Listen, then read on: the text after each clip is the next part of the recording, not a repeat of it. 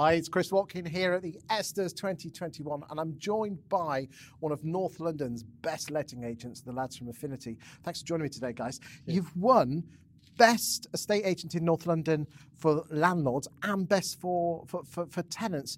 What does it mean to win such two, not just one, but two amazing awards? I mean, Chris, it's first of all, it's hard work, you know, because you got to you got to have the service that re- best represents tenants and landlords, and that that's a fine line.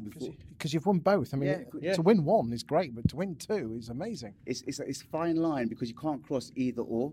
You got to represent both equally, but at the same time, let them know that you're representing them fully. So it's hard, but we managed to do it three years in a row.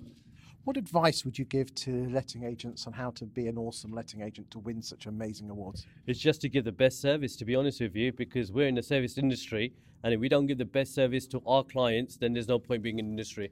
Seriously. What do you love about being a letting and letting agent? The best part of being a letting agent is that A, you house loads of people that need your help, and B, without you, they, they will be, you know, they, they'll be helpless. They need you. We, we, we are an integral part of a process that is And, and let's be honest, the last 12, 18 months has been really hard work for, for many people, but especially letting agents. Uh, what have you learnt from, from the last 12, 18 months? You've got to adapt. You've got to adapt to the changes, um, and if you could adapt to the changes, you will succeed, definitely.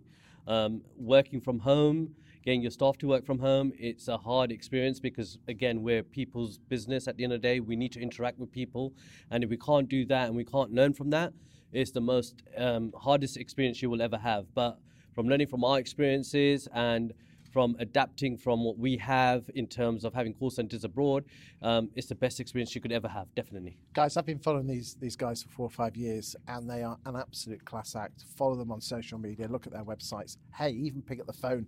I'm sure if someone was that interested, you'd be more than happy for them to come around for a cup of coffee and show them your excellent operation. Is that is that okay? Oh, definitely, hundred percent. Uh, we're always open.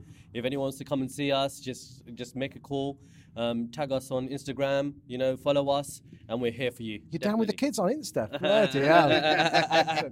Thank you very much for your time today, chaps. Thank you. Uh, get yourself back downstairs, enjoy yourselves, and um, yeah, just here's to 2022.